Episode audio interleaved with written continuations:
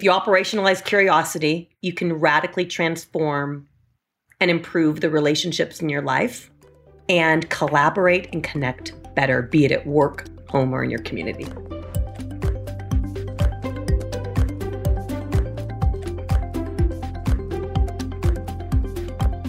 Welcome back to the Inspired Execution Podcast. Each episode shares the experience and learnings of a world class leader on their journey to success. The guests on this podcast are bold, brilliant, and not afraid to change. As you navigate your own path, we hope you feel inspired by their stories, lessons learned, and the vision of the future. Today, we have the pleasure of speaking with founder, author, and Fortune 500 business coach Jennifer Edwards. A recently published book, Bridge the Gap, is named in Forbes as a must read business book in 2022. We talked about the top obstacles all leaders face, how to stay grounded when you're facing the most overwhelming emotions, and how you can build deep relationships in the digital age that we live in. You're going to love this conversation. Jennifer, thank you very much for joining us for the Inspired Execution podcast. Welcome. I am thrilled to be here, Chet. Thanks so much. All right. So let's start with something different. What's something very few people know about you? Hmm. Well, I actually come from an enormous family. I have over 300 people that live in the county I live in. And it's actually kind of awkward, to be honest. I almost can't go anywhere without one of my family members almost being there. In fact, one time I went to five different appointments and saw someone in my family at each of the five different locations. Let's just say I can't do anything without everybody knowing. Our family came in the late 1800s to mine granite and preach the gospel. And with 11 brothers and sisters in the original family, we started a city called Rocklin, California. Well, I think I, I think it's clear we need to visit Rocklin. Oh, yeah. It's, it's very clear, right? Because it's going to be a family affair no matter where we go. it sure is. It sure is. Yeah, absolutely. So, you're a speaker, an author, a professional coach, and a communication expert.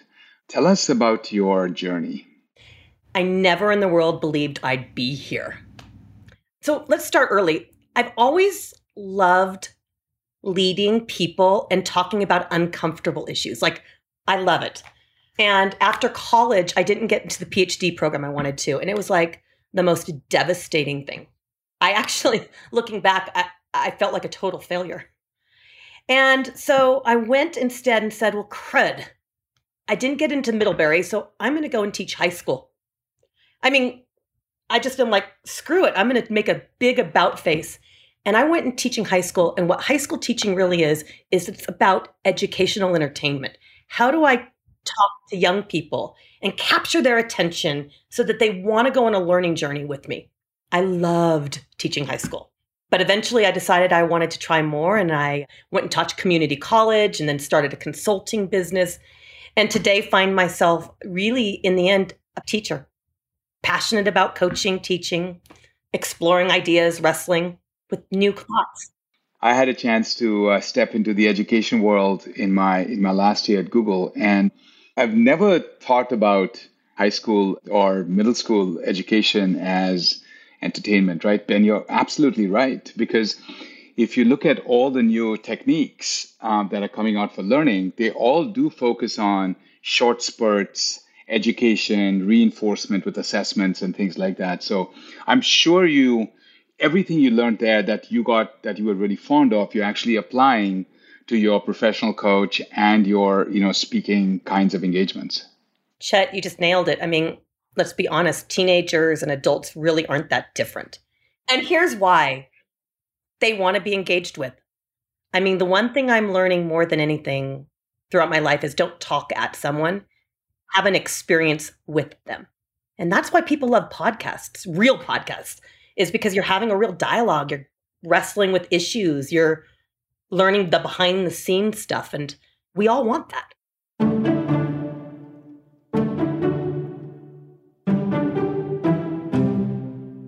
What is a common challenge you see leaders facing? I think that the most common leadership challenge I'm watching right now is this question of how do I show up for this season of the game, the season I'm in, or for this, I like to use a sports metaphor for this quarter of the football game. Like, how do I really show up? And Chad, I'd love to hear your perspective as well, because I've noticed that like a great strategy implemented at the wrong time is a disaster. Yeah. And so like it's kind of like how do I show up? What's really necessary for this quarter of the game? And I don't know, I'd love to hear what your perspective is. I was going to say, I, I love that because I, I think if you just think about it, I was reading a piece this morning where somebody said this, you know, this is a trifecta that's happening, right? Post COVID or COVID, supply issues with oil and gas and a war in Europe. And on top of that, inflationary issues and slowdown of economies like the two largest ones, China and the US. That is massive disruption in the economic, in the macroeconomic situation, right? And we've not felt all of it through, right? I mean, I think we're in the steepest part of our decline, and I think we're going to see it over the next two or three quarters. My response to this, you know, living it every day, I use the word authentically and making sure that you're vulnerable. You know, walking in front of folks and saying, hey, I don't know what the answers are, but I'll tell you what I do know. And guess what? We will figure this out every day of the week. And when we change our minds on something, I'll show up and tell you that we've changed it.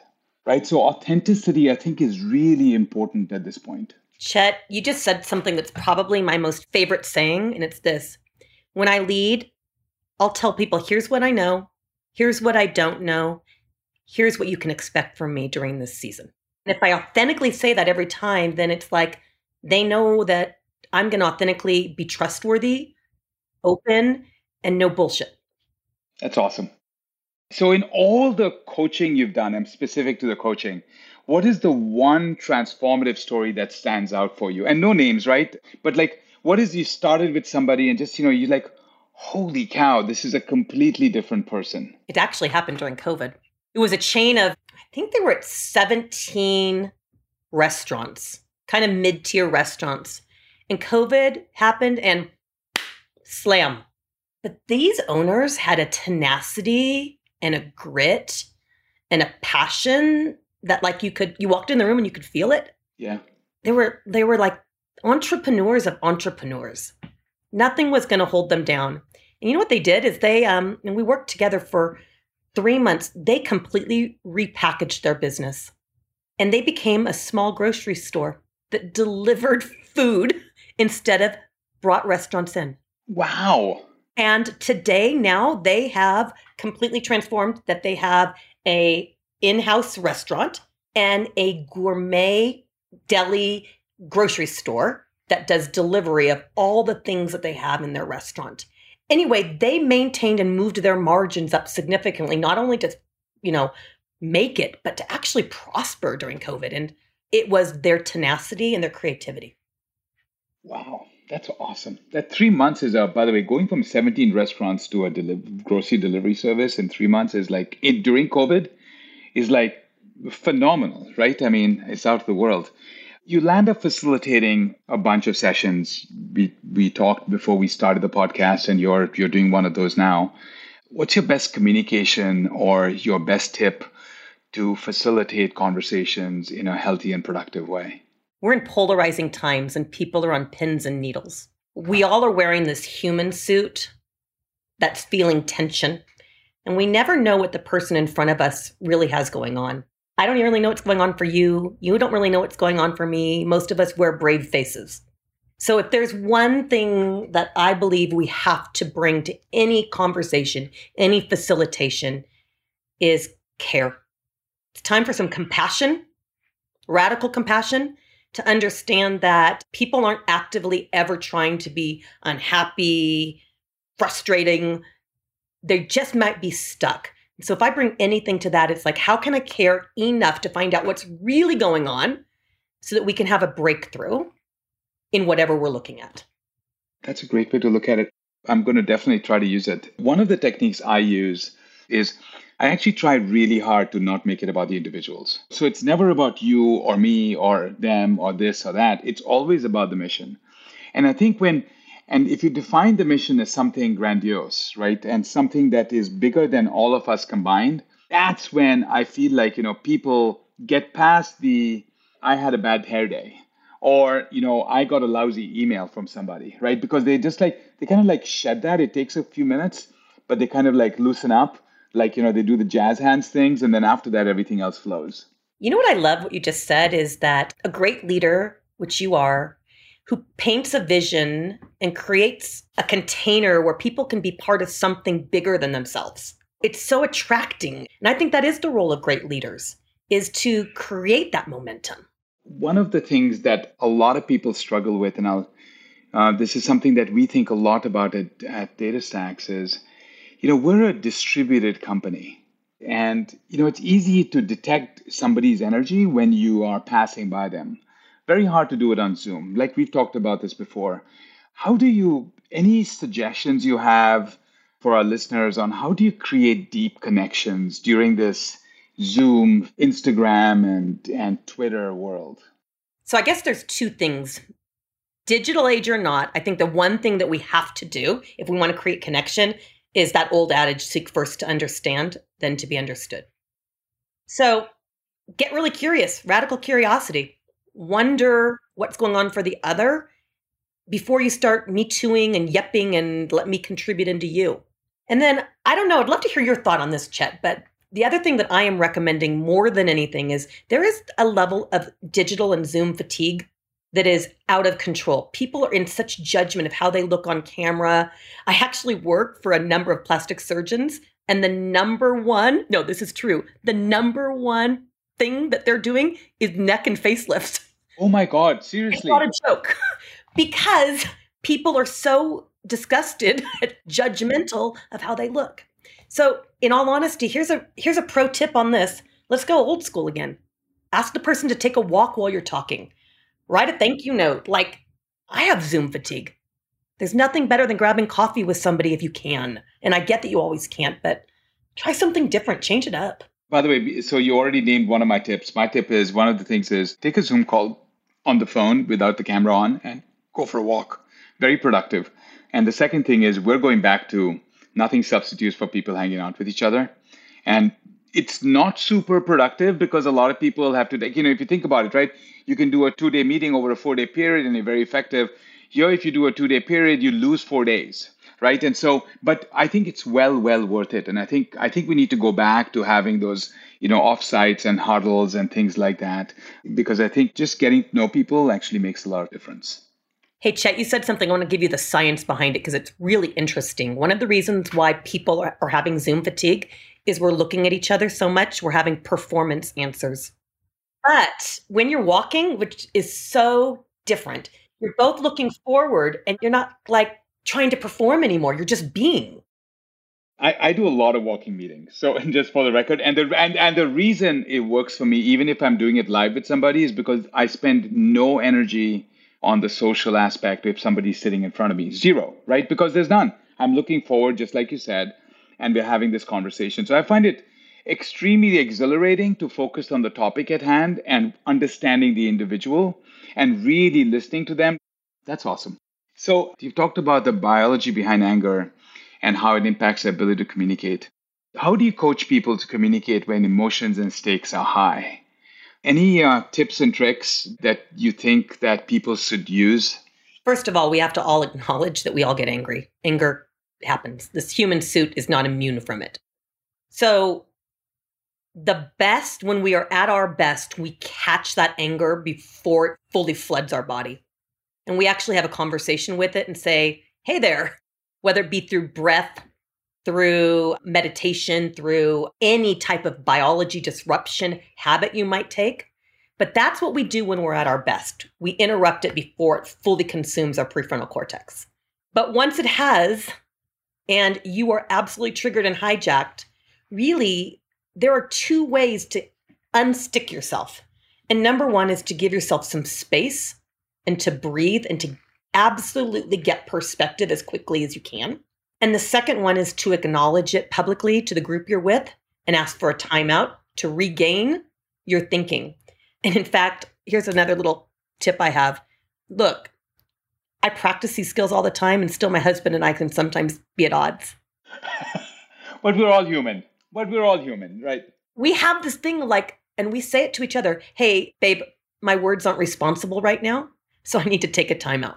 I think the technique I would add, I would agree with 100% that the third one is it's okay to slap yourself in public. Totally. It always, it always like actually, I use the breathe technique a lot, but it's okay to slap yourself and say, you know what, what are you doing? totally. I wasn't going to be that bold, but dude, I, I, flat, I slap my leg and be like, wake up. Up. What, what's wrong with you? Right. And you know, we can't take ourselves too seriously. I love thinking about my anger like a wave. It'll come in and it'll recede. So let's just not let it be a tidal wave.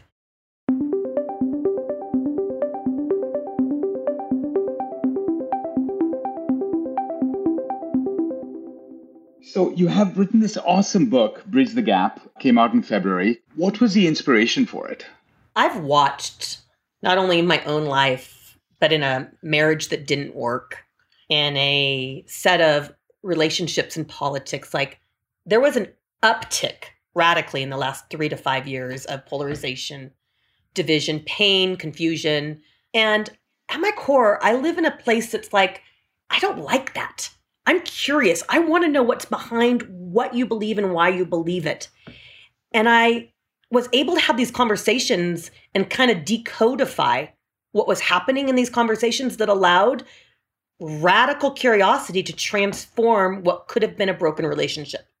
And so my aunt kicked me in the mm-hmm and finally said, It's time you write this book. My aunt started a great company called Fleet Feet years ago and is an author. And she's like, Let's go. And so she put my feet to the fire, held me accountable and capable to do it. It's been really the biggest trial and gift of my life. What's a key takeaway from the book? If you operationalize curiosity, you can radically transform and improve the relationships in your life and collaborate and connect better, be it at work, home, or in your community. Wow. That's awesome. That is super powerful. If we're honest, there's sometimes where I commit curiosity fraud as opposed to genuine curiosity, mainly with my kids or when I want to get my way it's a work in progress. It's a journey. There's no destination in this thing. So before we jump into the rapid fire round, I have to ask, what's the one piece of advice you would share with a younger version of yourself? Mm. Slow down, breathe, play a little bit more. I don't know. What about you? That's that's a great question. I would say breathe because I think it makes all it, it makes you slow down. It makes you have it makes you enjoy the moment. It gets you present because we always want to do this. I want to change the world and I can do it in one fifth the time that anybody else I've ever known has done it and you probably will get there but you know you probably will not you know remember and enjoy the journey so my version would be um, just breathe i think it, it, it works in almost every situation i know of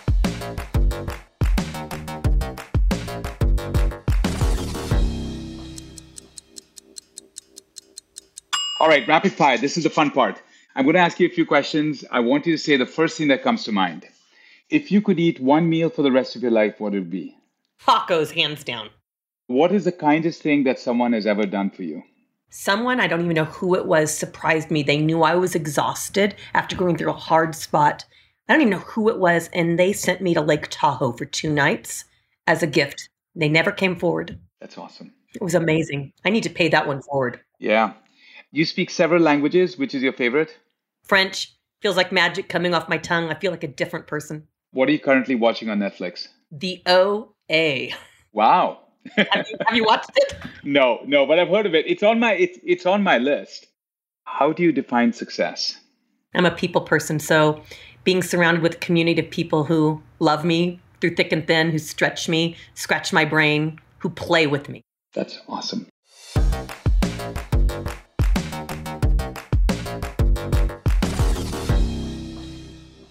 Well, Jennifer, this has been awesome. I have thoroughly enjoyed this conversation.